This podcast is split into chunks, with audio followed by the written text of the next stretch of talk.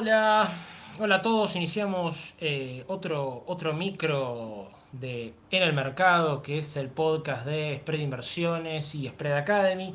En este caso nos vamos a centrar en un mercado que viene dando que hablar en este último rebalanceo. Estamos hablando de la energía y vamos a tener un análisis detallado después con eh, Juan Cruz. Juan Cruz es un administrador de empresas, siempre lo presento y un analista independiente. Hola Juan Cruz, ¿cómo estás? ¿Qué tal Rodrigo? ¿Cómo va? Yo todo bien. Bien, déjame hacer una mínima introducción para, ponernos en tema en dos o tres tópicos de, lo que estamos hablando y después vos pasás a hacer los análisis del, mercado de futuros en cuestión y, de los papeles. Paso a hablar mínimamente del mercado de crudo. Bueno, en los últimos días vimos una mínima corrección de, de lo que fue un precio histórico que se alcanzó el lunes el lunes se alcanzó un máximo de todo lo que fue la última baja importante de lo que vino con la pandemia. Y, y ahora lo que se está empezando a poner en juego es de si va a haber suficiente demanda para seguir acompañando o si va a empezar a aparecer la oferta con este precio que empieza a ser más atractivo.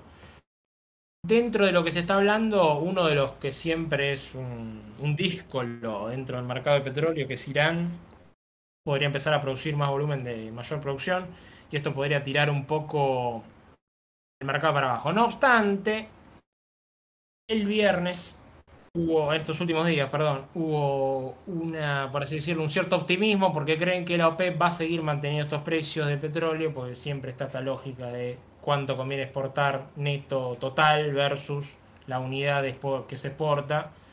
Es el típico problema que tiene la OPEP. Em, bueno, hace dos meses que venimos viendo una suba, hemos visto papeles como Chevron y Exxon por arriba del 15%, volando, mientras todo el mundo estaba en pánico por Evergrande y todas las petroleras seguían, seguían como querían.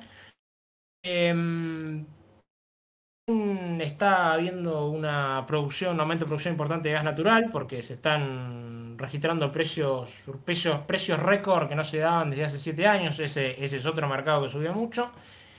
Y para ir redondeando el tema del petróleo antes de pasar a Brasil, digo, eh, hay proyectos nuevos en, la base de Permian, que sería la, vaca muerta. La vaca muerta yankee, que está entre Texas y Nuevo México. Así que eh, Exxon y Chevron quieren salir a, a buscar petróleo ahí, a aumentar la producción.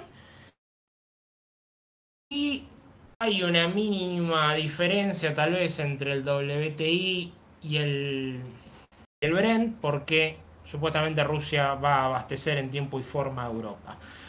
Paso unos segundos a, Brasil. Eh, hay una pequeña nota ahí. Bolsonaro, Bolsonaro está con dos factores que después Juan Cruz lo va a introducir. Uno que más o menos dice que quiere privatizar Petrobras, vender una parte de Petrobras. Y la otra es que Electrobras, que ya se firmó la ley en torno a una venta de las acciones, ya, ya, ya se, se eligieron los bancos que lo van a hacer.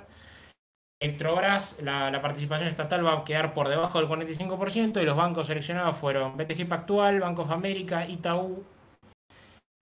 En el caso de Petrobras, y con esto ya dejo y después lo introduzco a, Juan Cruz, eh, las ganancias, las estimaciones de este trimestre fueron superiores a lo esperado.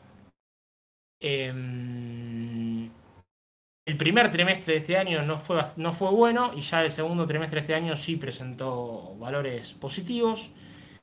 La acción viene subiendo, ahí Juan Cruz lo, va a hacer más detalle, casi un 30% de lo que viene en el año. Y sin embargo, el precio máximo del papel lo tocó el 1 de julio de 2021. Después, acá Juan Cruz, le doy la posta, seguí analizando. Bueno, em, principalmente creo que el driver en torque de Petrobras y, bueno, y Brasil en general tiene que ver con las dudas que hay en el aspecto político bastante similar a Argentina, pero bueno, eh, solamente en el impacto de esos drivers, después hay diferencias obviamente. Entonces, bueno, todas las decisiones que tome el gobierno y este tipo de cosas como las privatizaciones que vos comentabas, Rodrigo, tienen un gran impacto en el mercado y personalmente, digamos, creo que es el principal driver. Después vemos que eh, tanto el EWZ, que es el ETF representativo de, de Brasil en, Wall Street y activos entre los más importantes como Bradesco, Petrobras, eh, todos están en, una tendencia bajista, pero Eh, pero siempre hay posibilidades de revertir. De hecho, empiezan a, hacer precios interesantes, sobre todo en Petrobras, no solo por, como comentábamos al principio, por todo este tema del crudo, sino porque, bueno, condiciones de la propia evaluación de la empresa que hacen que estos valores eh, ya empiecen a representar una oportunidad. Si nos vamos a los gráficos, eh, son valores importantes, valores de soporte, así que hay como una confluencia de diferentes elementos que nos podrían hacer pensar en una reversión. Entiendo, Juan Cruz. Em, y vos específicamente en Petrobras, ¿cómo, cómo, fue el, 2021 en Petrobras? ¿Cómo, ¿Cómo, lo estás viendo? Bueno, el, año 2021 eh, está más o menos en el mismo lugar. Eh, la variación que vos comentabas es la interanual, como mencionabas, con lo cual eh, ha subido. Pero bueno, después cuando vemos todo lo que subieron las demás petroleras, empieza a haber una duda, decir, ¿qué pasa con Petrobras? ¿Por qué no subió de esa manera o por qué no subió? De hecho, viene bajando muy poquito. Como decía antes, seguramente tenga que ver con drivers políticos y del contexto de su propio mercado, pero eh, la empresa se va a ver beneficiada, evidentemente. Entonces, por ahí, por ese lado, podríamos ver la oportunidad.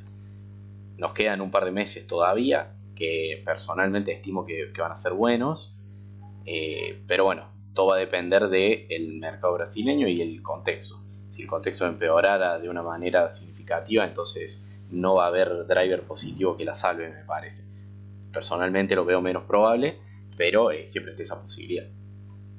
Bueno, eh, me parece interesante ese punto. Por último, no sé, ¿vos llegás a intuir alguna tendencia a la baja del crudo, aunque sea en, un gráfico corto, una pequeña tendencia que, podría empezarse a, atender una, mínima tendencia a la baja, una corrección en crudo, o, hay expectativa todavía de que siga un mercado alcista?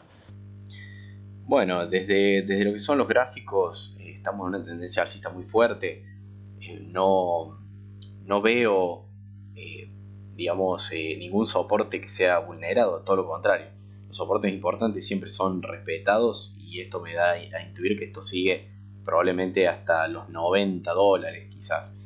Eh, pero bueno, eh, hay que ver también cómo siguen estas cuestiones. Al ser, eh, digamos, una especie de, de, cártel, un oligopolio, si se quiere, todo este tema de la OPEP, ellos tienen bastante poder de fijación de precios.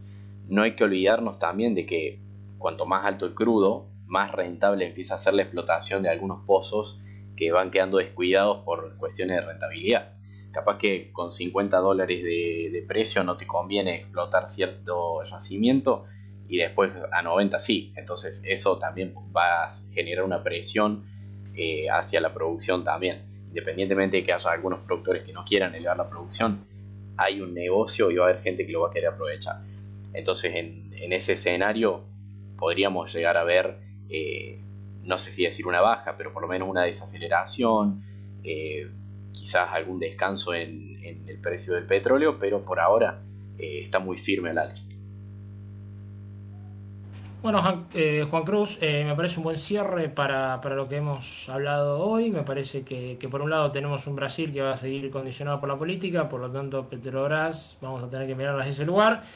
Y el crudo todavía tiene, tiene para subir, no obstante ya empiezan a aparecer algunas posibles drivers negativos. Te agradezco como siempre la participación, les agradezco a todos. Esto fue En el Mercado, el podcast de Spread Inversiones y Spread Academy. Les mando un saludo a todos. Muchas gracias Rodrigo, saludos a todos.